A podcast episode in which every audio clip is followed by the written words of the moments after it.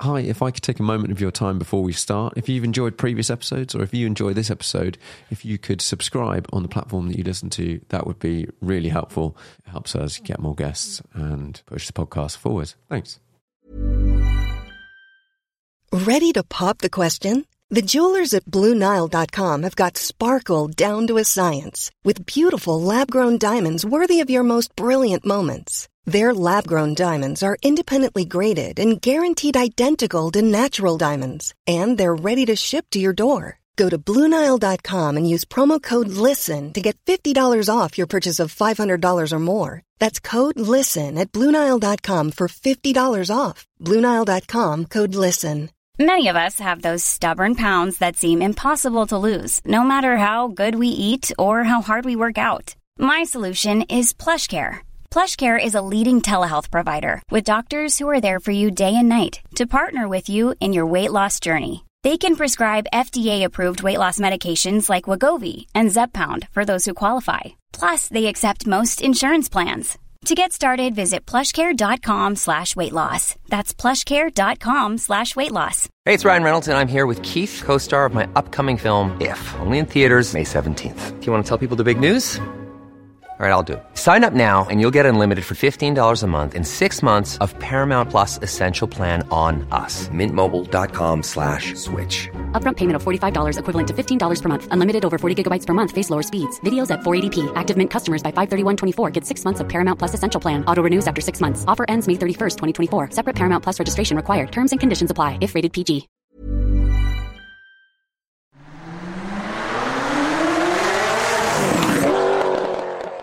Hi, everyone. Welcome to the Car Chat podcast. And with me today, I have Troels Vollertsen from Zenvo. Hello.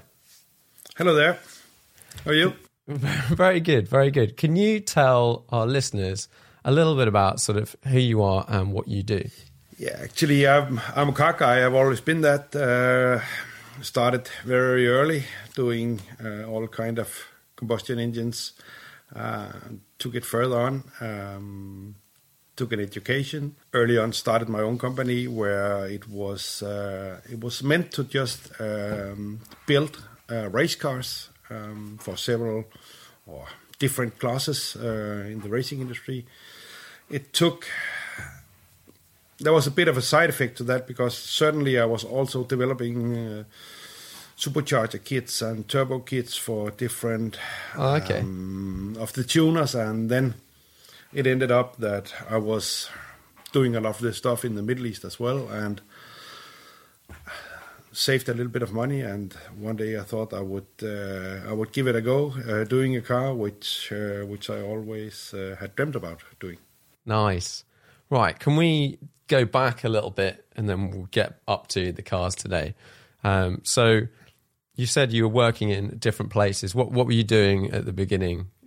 You just sort of like, I love cars. I want to get involved in cars, or how was it coming about? I've, I've always, uh, of course, I I was uh, I was uh, taking uh, mechanical education, and then I, after that, I went uh, to the university. And um, but on the side of this, I always uh, tuned uh, my own, my friends, uh, whatever cars, uh, helped helped different teams with uh, race cars without any salary and so on. So I was I was always there. And then one day I had the opportunity to open my own shop, and I had clients for it. And yeah, then we just started building race cars, different classes, uh, especially especially. But that's by coincidence. Uh, I ended up doing a lot of uh, of rallycross cars. Uh, oh, really? and, uh, yeah, yeah.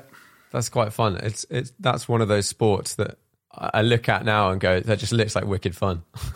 Uh, that that was my that was my big passion. Uh, we're doing a lot of uh, European championships and so on. So during to the earlier regulations, it was uh, kind of there, there was a lot of freedom. You could more or less do whatever you want. So it was uh, it was a lot uh, up to the builder instead of the driver um, if uh, if the car could could be in the front or not. oh, nice. So you could just go whatever power you like, that sort of thing within. kind of reason. kind of there the only thing which which was the restriction these days i do not know the regulation now but these days it was uh, a 45 mil restrictor in the inlet on the turbocharger and otherwise you could do whatever you wanted And what sort of what sort of power were you getting out of engines? The engines at these that point in time? days, as I remember right, these days we had on the it was um, uh, of course their maximum capacity was 2.0, and it was these uh, four wheel driven cars as you know them now from the X Games and that. These days we had close to 550 horsepower and 800 newton meters. So, and four hot slicks when you're taking off, it's that's that's quite a good sport. Because they're, they're some of the fastest accelerating cars that aren't drag cars, aren't they? I think so. Uh, I think they are from zero to one hundred in just shy of two seconds for sure. Yeah. So so they are they are fast. Whenever I see a video, it's just like, and then it's just bang, bang, bang, bang, bang through the gears, just like, yeah, and, the, and uh, also also the the chassis have to be chassis chassis and the steering have to be built it quite in a special way because you need to be able to handle both tarmac and gravel. So it's it's it's not that easy to build those cars. Do you sort of how do you pitch that in the middle? Because you've got you've obviously got tarmac and gravel at the sort of same time. How do you go about that versus a conventional track car? It's quite different. It's, it's quite quite different because they have to be soft. Otherwise, you do not have any grip on the gravel. And if they are soft, you can't really get them round uh, on the tarmac corners. So you have to play around with bump steering on the rear end and a lot of stuff. So so it's not that easy, but It's- good it's- they seem pretty interesting to drive, and a lot of more rally styling, obviously for flicking them in, bit of left then right, all that sort of stuff. Handbrake. it doesn't really say so in the in the regulation, but the driving style are also a bit more tough because if you drove like that in Formula One, you would be excluded uh, right away. You would be black flagged uh, within half a round. So, so I don't know, but you know, the referees and so on, they are a bit more forgiven because it's uh, accepted by the drivers as well. So, I think that they are a bit more tough than uh, than the rest of the race drivers. Yeah, there's definitely a lot more contact going on. And Oh, yeah. Oh, a little yeah. bit of elbows out, like properly punting Yeah. people off. Because they, with rallycross as well, you have like quite big jumps now. Did you have quite big jumps when you were dealing with it? Oh yeah, no, not not as uh, not as it is in uh, in the X Games uh, they're doing, but uh, when we did doing uh, European, we're I think they're using the same track. Let's say the the European track in Sweden, Höljes. Uh, there is quite a big jump there, and I think they're still using that track for for today. Um, so yeah. And do the cars? Is it about the sort of profile of the ramp, or do the cars? Do you have some sort of control of their pitch once they're in the air? you have to balance the car, but you never know the the steepness of the ramp. So it it's not always it. Okay, it looks nice when they are coming down on all four. Yeah. but it's not always going that way. Do they have? Um, do those cars ever have like double shocks, like you see in rally, like proper full on off road?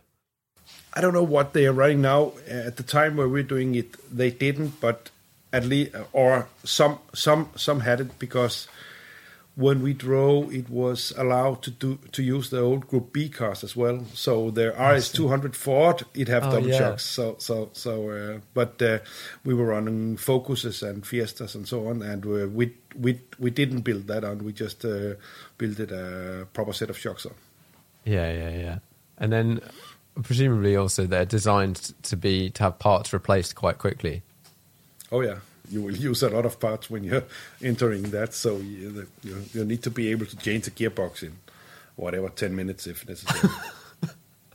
That's super, super impressive. So you're working on these cars, doing a bit of rallycross and stuff like that, and then and then what were you doing? You said you were developing parts for cars. Was this at the same time, superchargers and stuff, or was this? yeah, I was uh, I was developing. Uh, you know, in my in my former or in my early days with my own company, I had private clients uh, coming with the cars for uh, turbo modifications and so on. And certainly there was some tuners around, some of the bigger tuners in Germany and so on. They asked for some development, supercharging kits and so on. So I did those, and then one day I thought, why don't I do my own? And then I started doing some kits for myself, selling them around the world, and that's why I ended up doing a lot in the, in the Middle East. All right. And, and what sort of cars were they going on? Uh, I did um, especially a supercharged kit for Ferrari 599, um, Mercedes C63, or not Mercedes AMG 63. Um, did, did, actually for an Aston Martin as well. Um, so yeah, the, the old uh, V8. I've never come across a 599 with a supercharger, unless no, there's no, there. I wasn't selling too too many of those. There was. Uh, I think it was uh, it's many years ago now, 15 years ago. I think it's uh, maybe it went out 10 kits or something like that. Yeah, yeah, yeah. What sort of power do you get? Because what were they with stock? Five. Nine, they were nine-ish? 620, I guess, those days, and we had out uh, 740 something. So it wasn't it wasn't that much, but still, it's noticeable. How how do you develop a supercharged kit? Do you just amp everything up until it blows up, or you know, how, what's the process? No, the process is uh, taking the car in. Uh, you want to do it on. Um, find find the correct uh, supercharger or turbocharger, whatever you want to do. Scan scan the engine and do everything in 3D, and then have it milled out. Because if it's it could be it could be casted as well, but small series we will have them milled out and then um, start testing it. And actually, what what's the hard part is uh, the electronic because you could do standalone systems. Um, we did that many years ago, but modern and new cars, uh, DSG shifting and so on, it's not really that easy to do uh, a standalone system on. So often it could be it could be piggybacked uh, kind of uh, these Okay. days uh, when we did. Yeah. And is that is that getting hot? I imagine that's sort of got harder as time has gone on, integrating with the standard systems. Yeah, now now I haven't been doing that for more Yeah, than ten yeah. years, but it, but it is it is uh, getting harder and harder, and um, that's probably why most standalone systems now is probably used for race cars. There is, I know that there is companies doing plug and play solutions for the most popular cars, uh, where they know they can sell a lot of units. So, so um, Volkswagen TFSI, I think, is a good example for that. Yeah. So you- you're doing all these kits, and then at what point in time did you sort of start getting involved and go, maybe I should make a car? I think uh, in seven, two thousand and seven, I said now, now it is. I had five guys uh, working, doing these supercharger kits and traveling around, installing them, and so on, and doing race cars as well at the same time. So, and I came up uh, with a suggestion for one of my former clients, and uh, he said, "Yeah, but uh, shouldn't we split it and then go for it?" And then we just uh, did a rough budget, with, which which was not even half the money we needed, but uh, we thought so uh, for the time being, and then we just started. And you set off and go. So yeah. So okay, talk me through the process of like. Yeah, the the point is that if you know if you know what you're going into, to you would you would probably never start. Yeah, So yeah, if yeah. you're a, if you are a bit naive and just do it, then there is a chance that you're getting finished. so that's but it's So you have this vision of making a. What did you? Were you tr- setting out to make a race car first, or were you setting out to to make a, No. a road car? no we're setting out to make a road car, and I did it the way because it is it is quite expensive to to start up a car company, and uh, at least in my position, I couldn't really go to my bank manager and say, "Hello, I'm Troels. I need." This many mil- uh, millions to start up a hypercar company. Oh, here you go. Yeah, right. you're not you're not really healthy, are you? So so um, uh, I did it the way that I was uh, developing uh, the chassis. We made a running frame, if you can say so, because the very expensive part, or one of the expensive parts, is uh, doing uh, the molding for the bodywork. Okay. And I know that I we didn't have the money for doing too many versions, so so or revisions. So so um, I made the car run so I knew exactly where to place the wheels. Like if I wanted to move a wheel a bit around, I could do it, but Yeah. I couldn't after the body was on. So actually we we had this uh, running frame tested around it, and then the designer came in, and you know, it, the wheels are placed here and here, and you can't really move them. So this Yeah. is this is what you have to work with. So this is actually how the uh, the car, you know, was in the beginning. Yeah, yeah, yeah. And then that development process. It's So is actually the, white. I don't know if you. Oh, behind the green one, there's a white car. It's Uh, it's exactly that car and never been touched. That car. Oh, so that's the first uh, one. So the people that are on- on audio, this is also going to be on, on YouTube when it comes out, and you'll be able to see behind. So what's the white one? Is it is that a TS one? Is that right? It's a, it's a TS1, yeah, yeah. Actually, the green one you see behind me here is also a TS1, which we are trying to keep, un- or it's it's brand new, untouched, uh, and that would be nice to have here. The white one behind it, it's not probably not that easy to see, but that's the zero zero prototype, uh, more or less. Every bracket hand built and so on. Yeah. And so that's the the development car that's been Yes. used and Yes. abused and then put back now together again. And now it's now it's retired. Uh, it's not a development car anymore. We have another one for that. But uh, yeah, it was it was for sure the development car for the first three to five years. And, and when you were setting out and you were saying, okay, let's, I'm, I'm going to put some components in it and I'm going to aim for X power level, X price. Did you sort of pick the performance numbers you wanted or did you just start and see where you're going to end up? No, I actually didn't pick any numbers because the car. I didn't have any goal of uh, you know setting speed records or anything. What what my goal was and still is, and that will never go away. It's it's the passion uh, and the feeling of the car. You, you should be able to to feel the car correctly, and um, when people owns cars like this, it's it's not it's kind of not a transportation. It's something uh, they take out five times in a year because most of them have several of Yeah. in this category. Take them out five five times a year on a good day, and they should respond to the driver. And that you know, for me, it's about passion, just passion, nothing else. Of course, the quality, yeah, the quality and everything should be there, but it needs to give you something back at least. If you are going out to drive a car, like what gets you excited in the car environment at the moment? Obviously, your cars very much do, but outside of that, or just like what sort of cars are you personally interested in that you go, oh, I want a bit of that in my car and that sort of thing? the way it reacts to your input. I was very, very fond of the Aston Martin Vantage V8, Yeah. not the V12, the V8. Was a bit underpowered, but what a reaction on the steering wheel that car have. And the same feeling I have with the with the GT3, it's a fantastic car. Yeah.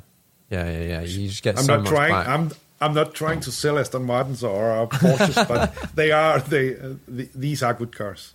No, but I think it is it's good to understand sort of in you know you and and what's in your head when you go I like these sorts of cars because your potential customers will look at you and go what do you like? And that's probably what you're making. Whereas if you like really numb heavy slow vehicles they'll go oh okay he's probably made a really numb heavy slow vehicle. Yeah, yeah, but uh, I would say that if you're uh, really after a handling car which is still drivable, and that's that's you know, I could easily build race cars, but those you can't drive on the road. But Yeah. if you're if you're after a responding, good handling car for the road, it would be hard uh, to beat a GT3. To be honest, that's really a good car. yeah yeah In, is- in my in in my opinion. Yeah, well, I'm a massive Porsche fan and Yeah. have a GT3. So okay, all right, all right. Yeah, but then you also know if you have a GT3 and you drives another Porsche, you won't get that reaction from the car as you get in the in the GT3, right? no, you don't. So so so if you have that car, you know exactly what I'm talking about. yeah, yeah, you want to, all of the feelings to come through. So that so your goal was to make a really involving, high performance car that gives you feeling back.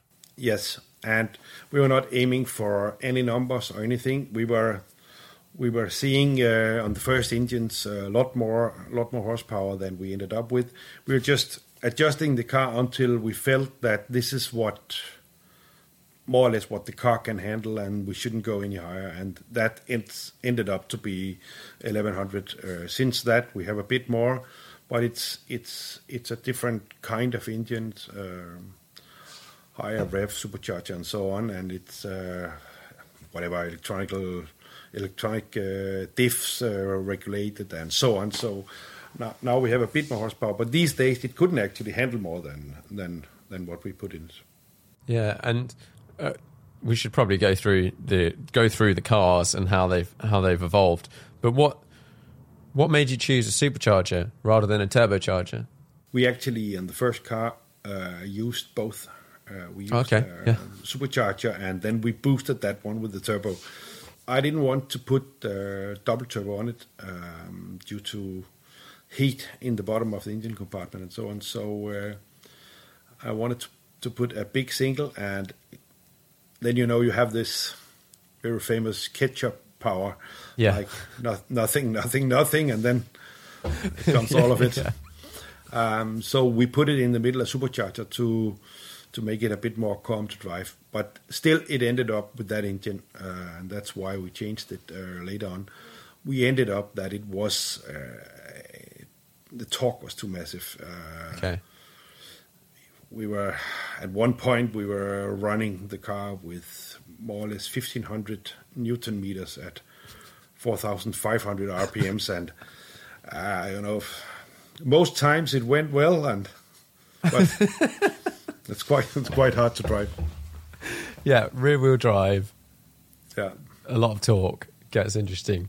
So the the first car, ST1, and that was, and they're, they're still they're all V8. So they're flat plane crank V8. So they have they all been The there? first one, the first one was a cross plane. Now and then we we f- we figured out uh, that this was just uh, too stupid uh, power delivery we had. So so uh, we we changed it to a smaller engine. We made it a flat plane, and then we switched it to two pieces of uh, centrifugal uh, superchargers instead of turbo and and compressor.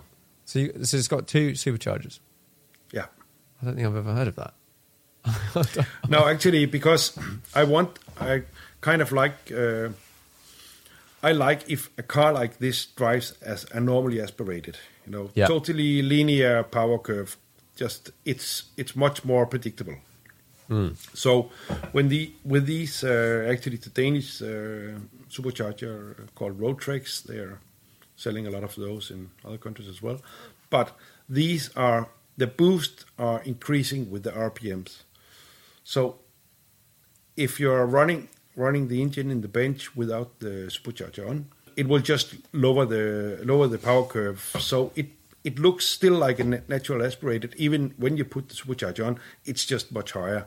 Okay, and yeah. the the reason for two of them is that. Uh, the biggest one, Rotrex 2, isn't big enough, so that's why uh, 2 is sitting there. Otherwise, I would have used one. Fair enough. And I, I I think that attitude of going for that power delivery is absolutely like if I was going to take, I don't know, let's let's say I was going to take my GT3 and I wanted more power, I would go supercharger if that was possible. I don't know whether it is rather than turbo because Yeah, I understand that. love that linear normal Yes. power delivery. Yeah, yeah. We have uh, we have actually we have uh, we have max torque at uh, six and a half, which is which is not uh, that normal uh, for these cars. But Yeah. I I like that the power keeps coming. So and Yeah, it's much more predictable when you are if you are a bit in a danger uh, in a corner on the track. Just lift off and you you you have it right away, and you don't wait. You don't have to wait for the power coming back. It's it's just much much more responsive. Yeah, nothing worse than lifting and it's still still shoving. as well as the GT3 drives did the 1978 uh, 3.3 turbo drives. That was Yeah. a nightmare. If you're talking about lag, it that one was. That's actually probably the worst example you can find. Yeah, and you're like, okay, I've got to put my foot down before the corner so that it Yeah. boosts when I'm at the other end, but hopefully Yeah. not in the middle. exactly, exactly. And if you're a bit lucky, you will hit it. yeah, yeah, yeah, exactly. At the right Yeah. time with not too much lock still on. Yeah. So, okay, let's. Can you talk me through the cars and and how they've evolved over time? So we started off with the ST1. That was the first car, and then Yeah. how has it changed over time? When we sold a couple of cars, one of the one of um, the first clients uh, really really liked the company and wanted to be an investor, and that gave us a little bit more power to finish the car really correctly. So Yeah. so we so we developed uh, we developed a new interior at the same time as uh, as we did this new flat plane engine. So it was actually a massive change when it went to the TS1. Um, so there was a completely new engine and completely new interior, along with uh, some changes on the rear spoiler. when we actually you can see the rear spoiler behind me, that's the first one from the TS1. And when we were testing the aerodynamics uh, in or at Michelin in France, they have these plates you can run over and measure the downforce at very very high speed. Okay. And we we uh, we found out that uh, when we were doing really high speed, more than 350, uh, the the downforce wasn't really with us, so it it went a little bit unstable um, on the braking if you come from 350 or more than that Yeah. and have to brake hard.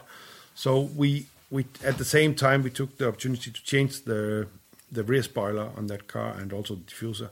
So we we came in control of that uh, that brake issue at very high speed. So, so uh, the car went like from a more analog, a little bit old school Yeah. car to to like modern uh, with whatever data displays inside and so on. Uh, before it was more more analog uh, because that is you know kind of the capacity I had when I was uh, Yeah. more or less developing everything myself. Has there been a bit that's sort of surprised you at how expensive or the amount of effort that it's taken to develop that you hadn't necessarily thought at the beginning? It's something Yeah. like the interior or that sort of stuff, maybe. Interior is interior is crazy. It's I think our our BOM on the te- interior um, is is more than one thousand parts. It's crazy what you have to develop. wow. Because yeah, but it's it's like if if uh, you know or when they do not do that that much anymore. But earlier days when a Ferrari had a Fiat button inside, accepted because they were owned by Fiat and so on. If we take, if I take a button from a Porsche and put into the car, everybody would just say, "Ah, the button is from a Porsche. That's that's cheating." And the point is that I can probably not make a button better than a Porsche Yeah. uh, button, but I have to make my own to like at least to establish the brand as a correct Yeah. car company. And it's quite quite complicated to make all your own switches, buttons, uh, menu buttons for the displays and uh, modes on gearbox and so on. It's really really complicated, and that has taken really a large effort. I, it's annoyingly, it's one of those things that when you get into a car, the first thing you see is often the start button, D, S, what, whatever, all of these things. And you have this, everyone has these back catalogues of, I've driven this car, this car, this car. And you just go, well, that's that. Like, Yeah, I I actually thought um, I thought when I built the car that I could detect that a little bit. Um, it turns out that I couldn't because I, you know, the first one was a pure manual, and I said, yeah, but if you want a car like this, you want it to be manual. That turns out uh, wrong uh, because you, yeah, you can't really, or I couldn't sell the cars manual. When we did the paddle shift, and we and that is that is actually one of the big big efforts as well. Uh, you wouldn't believe so, but I think that the effort uh, doing paddle shift for us has not. Uh, I would say that's five times uh, the effort which have been put into the engine. what's so specifically tough about designing a paddle shift? Or you now have your own gearbox system, don't you? it's not it's not tough designing a paddle shift system, But if you want it to be fast and smooth at Okay. the same time, it's quite complicated. So so you should you should imagine when you're driving a manual how many different ways you can release a clutch on that. Uh, you know, do you want to move fast away, or do you want to just move your car one meter in your garage up Yeah. up against the wall, or there is uh, the you know uh, the computer who controls it needs to think like a human more or less. So so it is it is really complicated. How does it know different scenarios? I guess you've got speed sensors and stuff like that, so you know if it's going, if it's not moving, it's going naught miles an hour. Possibly like blend it a lot slower than if you're going hundred miles an hour. It is it is it is uh, due to input and uh, adaptations and a lot of uh, clever algorithms and strategy lying behind it. Um, um, that's that is that is that is a tough thing to develop. Yeah. And is your gearbox is it a single clutch or is it a double clutch or is it sequential? And are they different? They are different. it's it's kind of all of it combined. oh, it okay. The gearbox started out with that we bought the Cima like Koenigsegg and Pagani and all these guys are Hennessy and all these guys are Yeah. using. All of them, including us, was trying was trying to make the gear shift as fast as possible. But but it's a synchro gearbox and it will never get fast. It can it can be comfortable. It will never ever get a fast gearbox. So there is there is two ways you can approach this on. Is that you can you can try to make a synchro gearbox fast, or you can pick a race gearbox like a dog box we call it, and try to see if you can make that comfortable. That's Okay. that's another way to look at it. Yeah. You know you can make it fast because that's just power shifting, cutting the ignition for 30 milliseconds, and then you are in the second gear. But you can't do that when you are running uh, inside Monaco. Yeah. so we found we found a different way um, controlling the speed uh, inside the gearbox with some sensors and uh, a, a brake in the end of the of the inlet shaft and so on. So we actually made a way to synchronize a dog box, and it's working brilliantly. And we are running that uh, in our cars. And then recently we did totally in-house developed gearbox. More, more or less, the old one was that as well because Cima is making special uh, internals for for our gearbox Okay. since it have to be a dog box. But but uh, we made a gearbox from scratch because we also wanted to build hybrid into our newer cars. So that was a good opportunity of uh, doing this gearbox. Then we could uh, use this uh, electrical motor, um, which is the hybrid system, to control that brake inside the gearbox. We could use it as reverse gear, we could use it as starter motor, and so on and so on. And there was a lot of benefits uh, on the way we are controlling the gearbox by doing it hybrid. So that is uh, that gearbox is developed, tested. Uh, just not with the hybrid uh, yet. We are testing on the hybrid system right now in one of our old cars, and uh, that's coming along. Oh, cool. Do you save quite a bit of weight and complexity having, well, maybe not complexity, but having the hybrid part and therefore no reverse gear and stuff like that? We are saving weight in the gearbox. Not that much because the gearbox is right when it's when it's like you can you can you can call the gearbox uh, part one and part two. Yeah. Part one is a seven-speed forward uh, gearbox with uh, reverse gear, a lot of internal systems to synchronize it.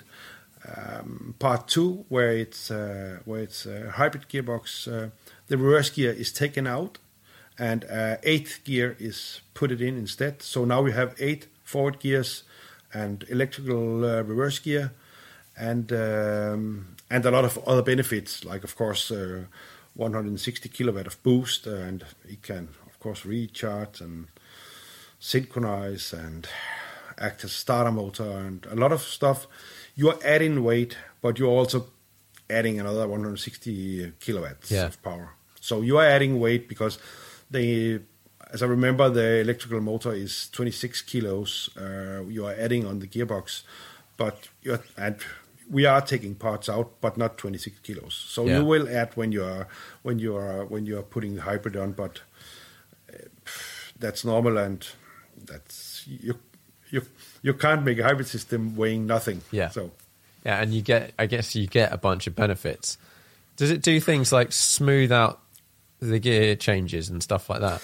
it smooths out uh, kind of everything. Today, today when you are when you are shifting a gear, you want you want to match two shafts um, within a certain speed. Otherwise, you know, a, a dog box is boom, Yeah. clunking, and what you want to is to match the speed on them, and we are doing that with a call it a mechanical brake today, like a it's like a clutch Okay. um, that will be activated by hydraulics, and when it's within a certain speed, we allow it to shift. Okay. Of course, that is much much faster uh, with the electrical motor. Just then you have the speed, so the gear shifts not in in in high power, but the gear shifts in when you are comfort driving. They will be faster, smoother, and they will feel more seamless, if you can say so. The other way around, is also, you will also get some benefits for it in the downshifting because you can spin the inlet shaft, and actually the inlet shaft need to be faster than the outlet when you want to gear down. So that's another advantage. So there will be a lot of advantages with that. Also, the drive away is a bit easier because the the electrical motor can help you. It doesn't. Yeah. You don't need to just do it on the clutch, so you can get help. Oh, cool. The car's evolved. We've had a new. Which one are we talking? about? Well, we're up to the, right now with the hybrid powertrain. Uh, the, the, right now, the hybrid powertrain really doesn't belong to a car. We are developing a completely new car from scratch, Ooh. from a blank sheet. That is where this gearbox Okay. goes. But we are running it right now. We have this. I don't know if you ever seen this uh, test mule, uh, the TSR we call it. Uh, that's more or less a race car. We wanted to test more on tracks. Yeah. And uh, TS1 and ST1 uh, obviously doesn't have a roll cage since, it's- since it, uh, it's a road car. So we built it a race car, more to say. But it was not for entering enter any race classes or anything. It was more or less for our own safety when we are doing tests. And that car really became that good, even if it was built as a race car. It wasn't that bumpy and so on. Yeah. So that's where the TSRS with the wing and all that, it comes from that car. It was actually a mixture of the race car and the street car. So the TSRS, it's just legal. Like everything, everything on that car is on the limit. You know, if you move the rear spoiler one centimeter backwards, it's not legal anymore. So it's it's fully homologated. It it have uh, uh, Euro 6D on the emission and everything, but it's you shouldn't you shouldn't change anything. then it, then it will go illegal. Because I remember going to, I went to a track day at Spa, and you guys were A lot can happen in three years, like a chatbot may be your new best friend. But what won't change? Needing health insurance. United Healthcare Tri Term Medical Plans, underwritten by Golden Rule Insurance Company, offer flexible, budget friendly coverage that lasts nearly three years in some states. Learn more at uh1.com. There's never been a faster or easier way to start your weight loss journey than with PlushCare. PlushCare accepts most insurance plans and gives you online access to board-certified physicians who can prescribe FDA-approved weight loss medications like Wegovy and Zepbound for those who qualify. Take charge of your health and speak with a board-certified physician about a weight loss plan that's right for you. Get started today at plushcare.com slash weight loss. That's plushcare.com slash weight loss. plushcare.com slash weight loss. running a car. It was, Yeah. um, and, and it was the one with the movable wing. So I guess it was your TSRS, maybe? Yeah, yeah, yeah, Um, yeah, it was. And for those that have not come across this car, it, the the wing system on the back. Can you just explain the wing system on the back for people that have not come across it, or even for people that have come across it and want to understand how on earth it works? we figured out that okay when we built the TSR, the yellow one, which is a complete track animal, and it's actually our test mule. Yeah. Um, but people were so interested in that car, so we thought, yeah, this is probably the direction for us. Now we will build something which is a mixture in between the two, and it has to be road legal. So you can't really, yeah, it is just road legal, as I said. So I just had this idea one day that a plane is turning quite well just on air.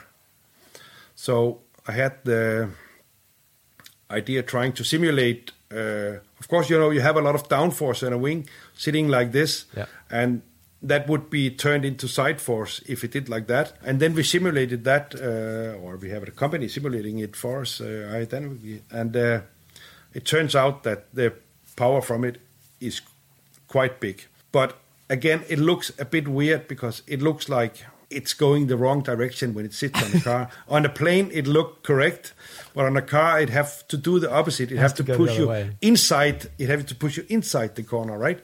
So um, it looks when you haven't seen it, it looks a bit weird, but there's it has a massive power. The power was was even bigger than what we simulated. So it's uh, it's actually not just it's let's say the wing is doing like this, it will it will push you 30 percent of the downforce will push you inside the corner. Right. But not only that, not only that, it's sitting quite high on a pivot point, and by doing that, it also acts as a roll bar. So it will it will give a lot of force to your inner wheel, which is what you need in the corners. Okay, for the people that are listening and not seeing the, the visuals here, um, I'll, I'll try and explain this this sort of. So the wing, when you go around a corner, it tilts like an aeroplane. So like right hand side goes, ignoring which direction we're turning, but like one side of the wing will go up and one side of the wing will go down, and but it goes. I was trying to run it through my head. I was like, "But how does this work? And then it goes the opposite way to if you were a plane turning left, for example. So it tilts left up, right down, which presumably puts a large force, if you're turning left, puts a large force to the left and down, which flattens out the car, I guess, and also just pushes you in that direction. It's uh, it's like having a kind of a string inside the corner, keeping you in a little bit. That's that's that's actually not not the the main thing, but it it is it is uh, as I remember we as I remember when you're going 200 kilometers per hour. I know it's not many corners you can do that, but it's actually pushing you 150 kilo in Oh, that's quite a lot. That's quite a lot, and it's it's uh, pushing your inner wheel a lot down as well. I have I have all the numbers from the um, from the wind tunnel, but uh, it's really, really good. And then it does it does actually more than that because we had to make this control system, all these algorithms and so on. Then when we simulated it, you know there is there is a sweet spot for a wing, but only for one speed. There is a sweet spot for each speed. So when you're accelerating, we are aiming all the ways for that point, which give you the maximum downforce. When you are turning, more than uh, you have to be above 80 kilometers per hour, Yeah. and you have to you have to uh, push the car more than 0.5 g. It will turn 20 degrees and aim for the sweet spot so that it give you maximum inside. But then you also have a a maximal drag sweet spot, which is uh, helping you when you brake. Yeah. So when you brake, it actually goes up like this. If it if you are very very high in power uh, in, in in in speed, and it goes when the speed is lowering, it, Like an it helps brake, you yeah. even more. So so there is there is a lot of uh, there's a lot of algorithms uh, going on behind the, behind what you see. You must have had a lot of fun calibrating that and just just running We- all we the did. different. We did something fun to try to feel the power. We were at Porsche's center Nardo. There, there they have this big uh, round circuit where you, during normal hours, you can go 250 uh, all the time. Yeah. And we, when you're just going 250, it fits that even if it's round, it fits. When you are releasing the steering wheel, it goes straight. so release st- steering wheel, and then on the computer, just tilt the wings. you have to, you really have to catch it. So, so there was, yeah, there was a lot of fun going on. That, that is that must have been quite interesting. And then presumably you could once you've tilted the wing, you can go a bit faster and still stay Oh yeah, in the same lane. yeah, yeah. You can, you can, you can feel a, a lot on the car if you, if you're just driving it and, and do it. You have to steer contra, like Yeah. Depending on which way you're you're uh, setting it. Has it ever? I mean, it looks. It looks. It's just one of those things that just looks completely mad. Like it's. It. You just watch it and go. I think most people look at it and go like, ah, that's not going to work. There's no way that's going to work. No, I saw that. I saw that uh, when when we came out with it, there was a lot of uh, speculation on it. But also, I saw that uh, what is he called? There is this guy. Uh, it's called Jason, which have yes, engineering explained. Jason Fenske or something in the states. He's uh, he's he is quite good at, at explaining several things, and Yeah. I saw as I saw he took up the wing, and I saw the video, and he nailed it. It's it's spot on. Nice, nice. So for those that haven't haven't come across him, it's, it's a guy called Jason Fenske. I think his YouTube is Engineering Explained.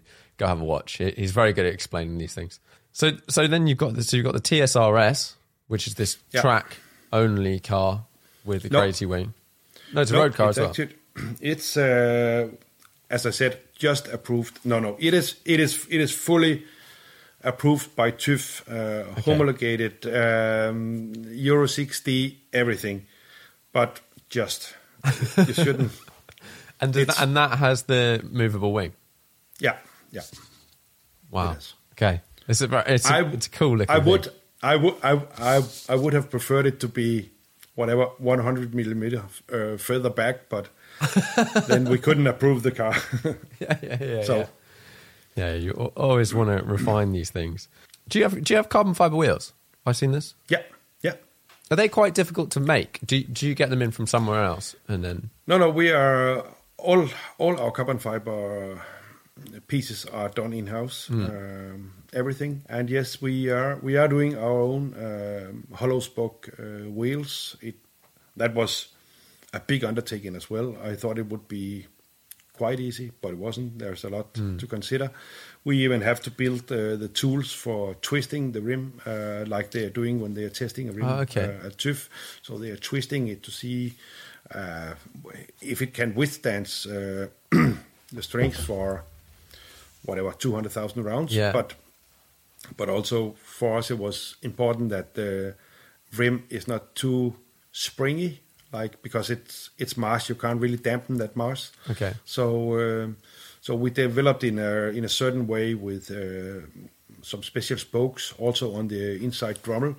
Um, or drum, so that it uh, it's quite stiff and uh, it's actually it's it's it's stiffer than uh, our best. We have three different sets of uh, forged uh, aluminum wheels. It's actually stiffer than that, and it's close to be half the weight. It's not all half the weight. Uh, our rear rim is 11 and a little on the aluminum, and we are down to seven point something uh, on the carbon wheel. That's a lot less. They are they are really light. Do you do you notice that straight away when you drive the car? Not that much on the road because you can't really push it, but on the track it's really noticeable. What's the We biggest difference? The biggest difference is that the the car feels more agile, and the steering it feels like yeah you know when you're spinning a, a bike wheel you can't really turn it. It's Yeah. it, it don't want to turn, um, and that's of course due to the weight. So it feels it turns in a little bit better. Okay, okay. Um, And the car I've- just feels feels a bit more agile. I've seen recently. I, I, this just came up in a WhatsApp group I'm in. Um, we were looking at carbon wheels. A lot of them seem to have a coating on the inside, um, Yeah. and some people think that they're either like part aluminium and then part carbon. Whereas I think a lot of them have like a silver Ceramic coating. coating. Yeah, what is that coating, for? yeah. That is cer- ceramic coating due to um, if you have really really hot brakes and uh, you stop, uh, then the carbon wheel doesn't want to be 500 degrees warm. I don't know about other people's, but at least ours, and I think the rest are the same. That it's made from uh, from epoxy resin, and you can only reach such a high TG or like uh, temperature before the carbon is or the resin is getting uh, distorted, and uh, you want to keep under that. So many many people, um, I have I have seen what you have seen as well. They are ceramic coating it. It might help. We took another approach to it. We we we made a heat shield around um the brake disc Okay, so that uh, when the when you stop the car and the disc is very very hot, uh, it it leads the heat uh, away from the carbon wheel. Because when you're driving, when you're driving, it's it's it's, it's not a problem at all. It's when you're uh, stopping with two hot brakes, it the resin is getting soft. Yeah, in like some of the cars I was looking at, like is the, the Ford GT500. I, th- I, mean, I think that's quite a heavy car with Yeah. reasonably big brakes and carbon fiber wheels. So there's just imagine and probably not very good cooling. I imagine as well. So you just yeah, you've got all this all this heat in there.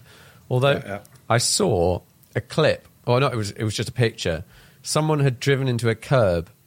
I think it was a similar similar car. It was definitely the same wheel um, Yeah. at like 10, 15 miles an hour, um, and it completely shattered. Like there was a big Okay. hole in it, sort of eight inches or I- something. I can tell you, I can tell you for sure. I do not know what the rest of the people does, but I can tell you ours doesn't do that. we have, we have, we have really tested it, and and I have, I have driven over a four x four with, I think, thirty kilometers per hour. And Okay. that is so the car lifts like this from the ground. um, Nice. It didn't shatter, uh, but I also would say that it should this this rim should go to to X-ray, which it which it isn't yet. It uh, it should be replaced. It's kind of the same. You never know. Uh, let's say you fall off your motorcycle and hit your head on your helmet. Yeah. You should replace it to be safe because it wasn't a big deal if you're always doing 80 with your carbon rim, but if you're doing 380, then you don't want it to come apart. So if you have a, a, a major damage, you should replace it. Yeah, I think this this was like not going anywhere. It was in Maybe a really maybe it's bad even better if it shatters because then you have to replace it. Yeah, yeah, that's the worst thing. I've I've had it before. I, I've done it, and it, where you're at a track and you, someone knocks your helmet gets knocked or something, and it gets Yeah, yeah. knocked off and falls on the floor, and you're like, oh, I.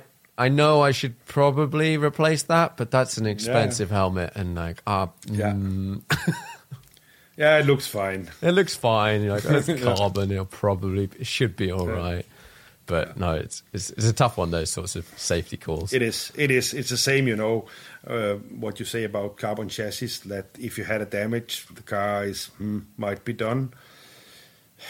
Can X-ray it and look if there is any internal damage. That that's what you should do. Yeah. Even even if it, yeah, yeah, because I guess could could face could face the same with an aluminum rim as well. You don't see a tiny crack which is uh, about to grow. So Yeah. it's not really that different from that. Yeah. So, in terms of your cars, are are they complete? Are they a carbon tub? The new car we're building are, are f- f- a fully carbon monocoque, um, or the new car we are developing. Yeah. Uh, these are we these are with the um, sheet metal uh, cell, if you can say so, Yeah. and tubular tubular front and rear frame uh, in chrome in, in uh, chrome molybdenium. So it's not heavy. It's it's production heavy. That's what it is. Uh, it takes a lot of time to do these frames. Yeah. Um, so, so the obvious choice is uh, for the next car, of course, to be in carbon fiber.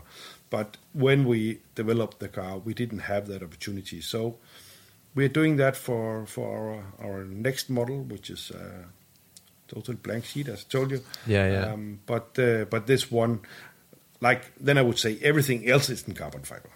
Like Yeah. Nothing, nothing else is. Uh, there is. It is not really that heavy. The car. How much? How much do the cars weigh at the moment? I guess there's a variance, they, but they they they turns out you know they are hand built so they're all a bit different but Yeah. they turns out just under 1500 kilos okay. Is that with like fluids and everything? that is with with fluid but just a, a tiny amount of fuel Yeah. but all you know water and oil and so on is is in the cars on the road. That's where it's going to be. Um, Yeah. And then they're roughly 1200 horsepower. yeah How many do you make a year? How many are you sort of doing at the moment? it doesn't look that good for this year, Mm. but uh, let's hope that things are get uh, getting started. We normally we are normally at a lot of events and so on, and we haven't been able to do that this year. But uh, Corona has been tough to us, all right, Yeah. and we will, we will, we will not have problems getting uh, getting past it. So we can produce we can produce five cars a year, Okay. um, and hopefully we will do that this year as well. But I'm I'm not sure because right now uh, it doesn't look like we have uh, full full capacity. Yeah, yeah. Or we are uh, using our capacity full. What are the best events sort of for you and for selling cars? Like, which which event do you go to or thing that you do? You go, oh, that's been the, that's the that's the number one. we can't deny that Goodwood is a very, very good event. Yeah. Uh, it's a huge, huge motorsport event. Um, all my favorite cars are there from the old days. Yeah. They're always worth to look at. But we have, there is every year a private event uh, with the Lego family. Okay. That's a really, really cool event. Uh, I, I personally like to be there, Mm. know the people, and uh, so. But uh, I think also this this this year we are actually trying to enter USA. Uh, so I think we will be at the Monterey Car Week. I've Yeah. never been there, and I'm looking very much forward to it. Yeah, it's it's one I've not been to, and I was hoping to go last year, but you know, these that, things. that was kind of more or less cancelled. yeah, We were we were actually planning to go there last year as well, uh, but it, there wasn't really anything. Otherwise, many years it's been Geneva because that's where you're kicking off the season, right? And you're Yeah. meeting everybody and seeing what they have done during uh, during the past year, and uh, that's I think for us has been a good event. But last year that was shut down as well, and doesn't look like it's coming back this year. So that was always. Um, I remember talking to um, someone else about what was a good event for them, and they said they particularly liked Geneva, and, and Goodwood is a similar. is getting to the similar sort of point where all the buyers can come in and they can see all of the cars, so they can go. There's Bugatti, there's Pagani, there's Koenigsegg, there's Zenvo, like, and you can compare your car. They can compare your car with the com- competition. At that the was show. that, that was exactly what happened at Geneva. If you remember, all the hypercars was in one area, like Yeah. next to Pagani, Koenigsegg, Bugatti, and so on. And people, okay, not not a lot of buyers is there, but there is buyers, and they can go walk around and compare the cars and uh, see what they like about this one and this one and this one. So normally that's been a good event for us, but as you said, it's probably not getting there again. Yeah, yeah. For if you're taking your cars to, well, you're going to take them to America, do you have to change a few things to make them compliant? They are compliant. Uh, we are we are using a, a consultant company to help us with that because we did ourselves all the all the TÜV uh, approval, um, but USA I haven't uh, I haven't tried that. So we are having a consultant company to help us with that. Um, but we are developing a set on this uh, new car, and that will that will have a full US car homologation. So probably the few bits of the old car we can we can sell in US. They will they will be possible to to register in most of the states. Yeah. Let me put Cool. it that way because I'm not 100 percent sure of all the states. And uh, uh, yeah, something I haven't asked that how much are the cars? How much do the, your current cars cost? Roughly, roughly. They are a TSRS normally comes out at uh, 1.5 million euros. Uh, then there might be some optional choices on it. Um, that is wheels with standard wheels and so on. So there is some carbon options uh, you can you can choose, but no, normally they're coming out uh, around 1.5. Yeah. And if you went for, can you go for like full carbon bodywork, like visible? It is. Is that an option? Uh, no, no, no. We no, we can't do that. Uh, there is several reasons for that, but we are uh, doing uh, visible carbon bodywork. Uh, why we can't do it is that our car has these very, very sharp edges, and uh, Okay. it distorts it distorts the carbon quite a lot in these areas, and uh, it doesn't. We can't do the quality we want to deliver, so that is why we have these exposed areas. Uh, but in these exposed areas, we try our very best. I do not know if you have seen the latest one with this uh, hexagon pattern weaved down inside the. I don't think I've seen carbon that. No, no, that's that's actually quite cool. Cool. Well, I normally wrap these up with five questions that I ask everyone. You're, Are you ready? you're welcome. yeah, yeah, sure. Do you have a most memorable driving trip or journey? We were just for doing it. Uh, we were having this TSR, our yellow TSR, and uh, I it was just it was just done. Uh, kind of never rode the car because we have had this habit always finishing uh, the cars right for Geneva, but. I was uh, inviting a journalist, Danish journalist, which followed us since the very first days, Yeah. and said to him, "Come on, let's drive this to Geneva through the snow and everything." So we took the car from Denmark to Geneva and drove it directly into the stand without washing it and just put it there together with the streetcars. That was Oh, nice. yeah, that was quite quite memorable. Do the cars have traction control? The ESP is difficult. The traction control is not that difficult. We actually made a special system for it. If you have 1000 horsepower and you want to control that when you're taking off, then uh, you have to shut uh, your what you normally are doing when you're limiting the powers. You can limit the boost, you can limit the ignition, you can close off the throttle, and Yeah. so on. But but more or less, if you're having a 1,000 horsepower and you're letting it loose, then you can't really use traction control. You have to more or less kill the engine to to get it steady again. Yeah. So we figured out a way that that is not working for us because it's just it's simply too much power to release.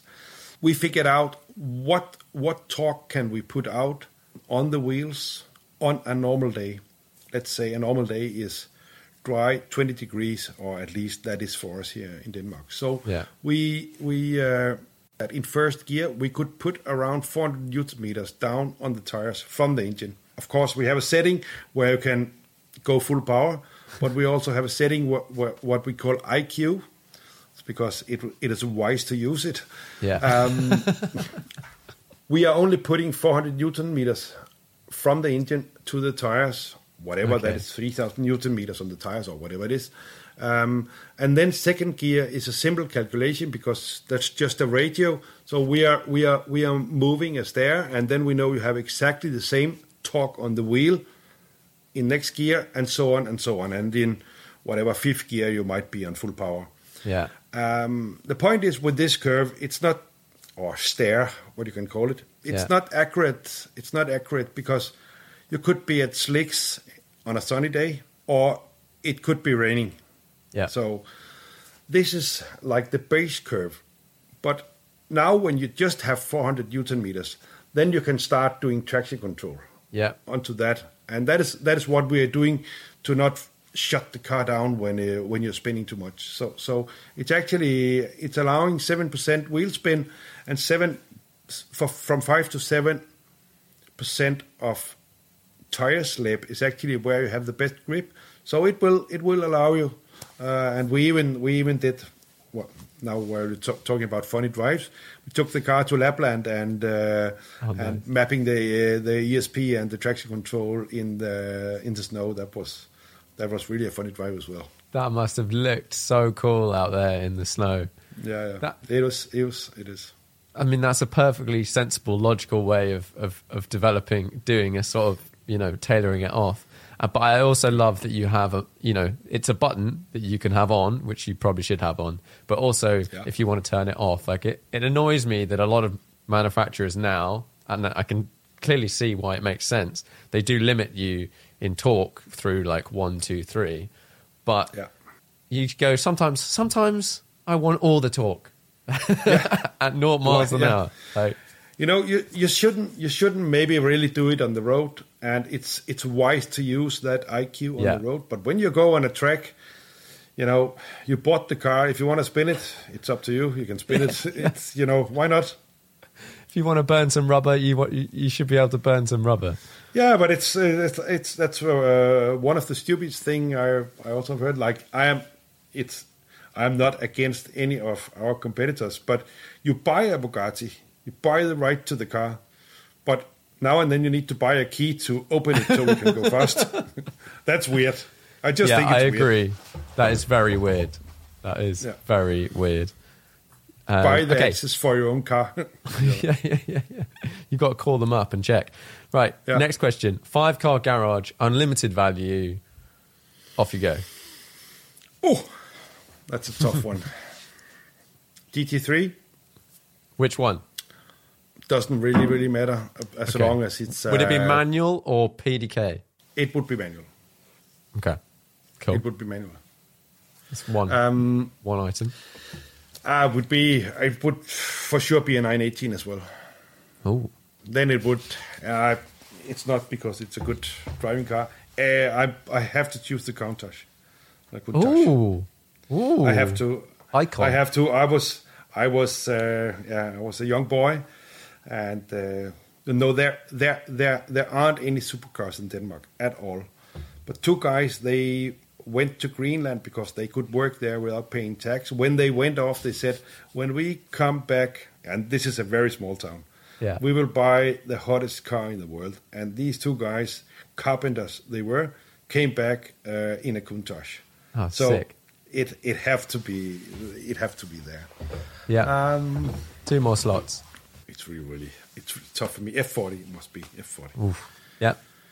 It's it have to be there as well. It's it's also drives like shit, but it it is it is there. Uh, no, no, it doesn't. You know, from from the time being, it drives well.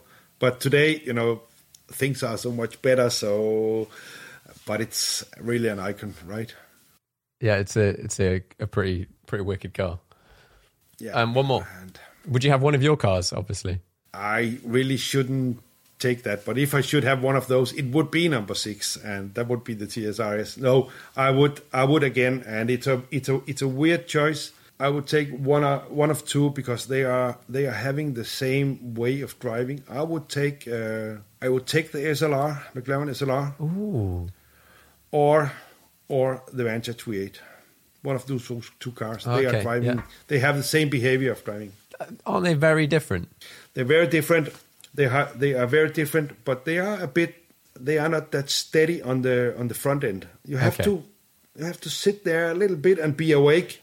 but when you are doing something, they are going where you are pointing.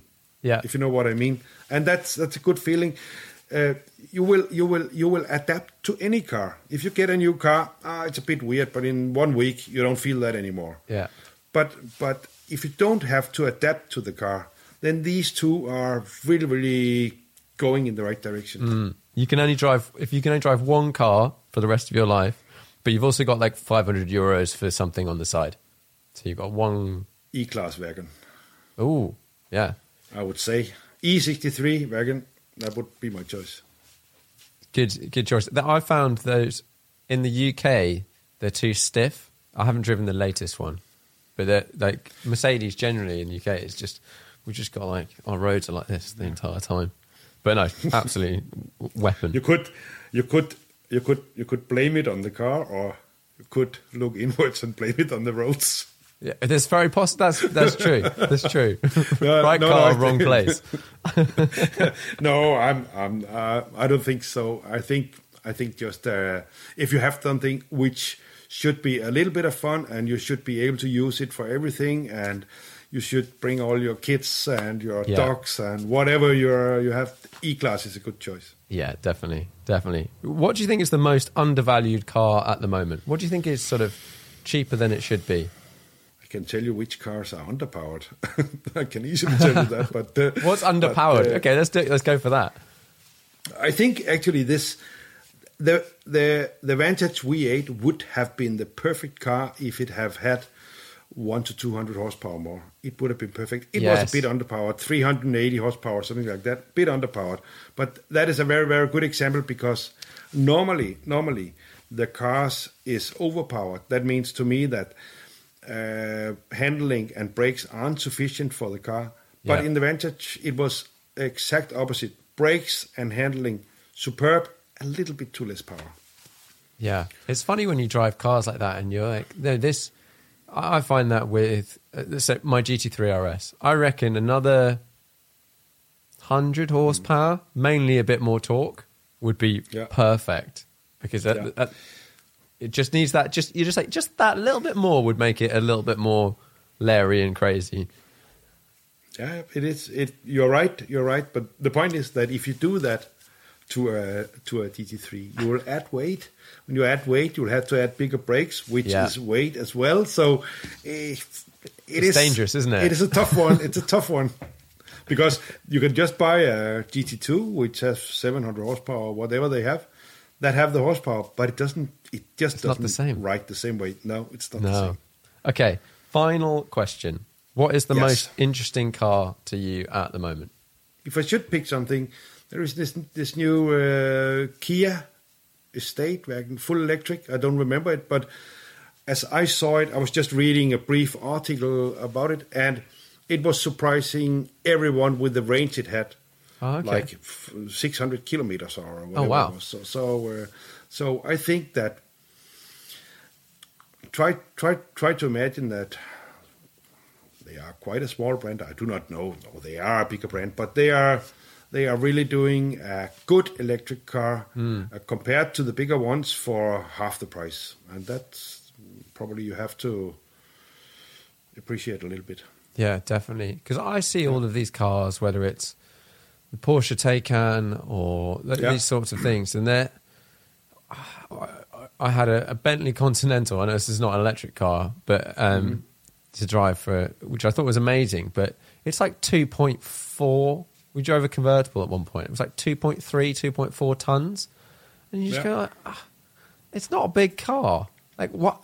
How is? And all the electric cars are these sorts of weights. They're like over two tons, and you go, this is just not efficient. The point is right now that um, if they are charged by windmills, they can be as heavy as they want. It doesn't really matter.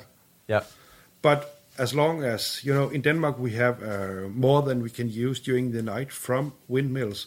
Yeah. I think our overall uh, total is like twenty percent, twenty five percent of our energy is made from windmills. But Yeah. during the day, during the day, we are burning coal imported from China. So, what do you think it takes uh, on the CO2 emissions to transport the coal Yeah. from China to here and then burn it and send it out? And you know, I am really against that. On the other hand, I'm really, really for a tiny second electric car which is Yes. charging during the night, and you go around supermarket picking up children and so on with it during the day. I'm really, really for that. that for me is the one that I find really interesting. I want a small, and I want it to be light, but small electric car for short-ish journeys. As soon as it gets to long journeys, they don't make sense. Yeah, No, they don't make sense because if you want to, if you want to hire a, whatever a hotel stay in southern Italy during the summer for one week, you should have three weeks of vacation to get there and get back. So, so, so, no, I also also think that it's really really good right now for a number two car. Uh, otherwise, you should take a hybrid. yes, yeah. I think that's that's the sort of way. And then and hybrids are in most cars at the moment they're such a compromise because you get so much extra weight, and your the range that you're getting is is really small. But Yeah. it's Yeah. it seems to be the best solution at the moment.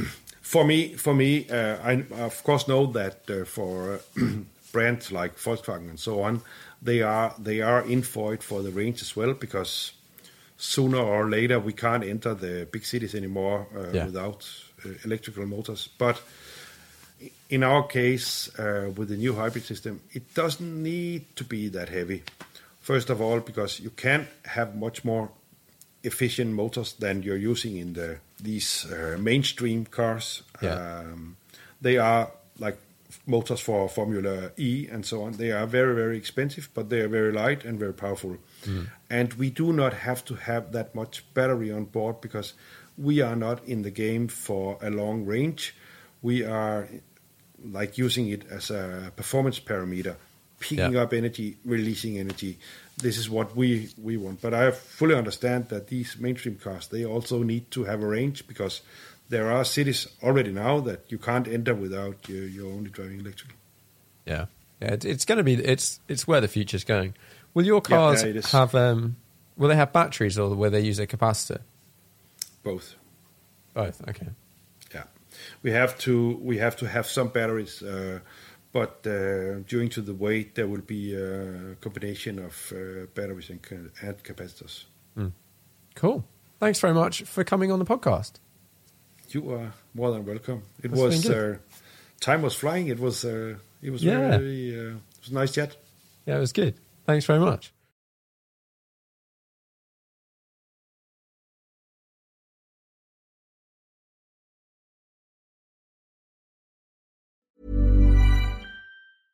Hey, it's Paige DeSorbo from Giggly Squad. High quality fashion without the price tag. Say hello to Quince. I'm snagging high-end essentials like cozy cashmere sweaters, sleek leather jackets, fine jewelry, and so much more. With Quince being 50 to 80% less than similar brands. And they partner with factories that prioritize safe, ethical, and responsible manufacturing. I love that. Luxury quality within reach. Go to quince.com slash style to get free shipping and 365 day returns on your next order. Quince.com slash style.